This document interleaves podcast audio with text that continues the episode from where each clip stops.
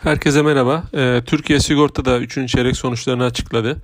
Ee, piyasa beklentisini ve bizim beklentimizin altında 150 milyon TL net kar geldi.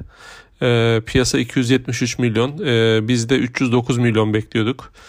Ee, sonuçlar geçen çeyreğe göre %51, ee, geçen senenin aynı dönemine göre ise %47 e, düşüşe işaret ediyor. Ee, aslında hani şirketin e, baktığımız zaman motor segmentinde e, ve uzun vadeli sorumluluk e, ürünlerinde rakiplerine kıyasla daha düşük pazar payı var. Ama işte e, Covid-19 e, kapanmaları sonrası artan trafik ve hasar frekansı teknik kaleme olumsuz yansımış gibi gözüküyor. Aynı zamanda 3. çeyrek içerisinde olan sel felaketleri, yangınlar da hasar taleplerini arttırmış gözüküyor. E, tabii kur da var. Kurun etkisi de var özellikle kasko tarafında. Dolayısıyla birleşik oran e, bu çeyrek %100'ün üzerine çıkmış. %107'ye yükselmiş. Geçen geçen çeyrek %76 idi.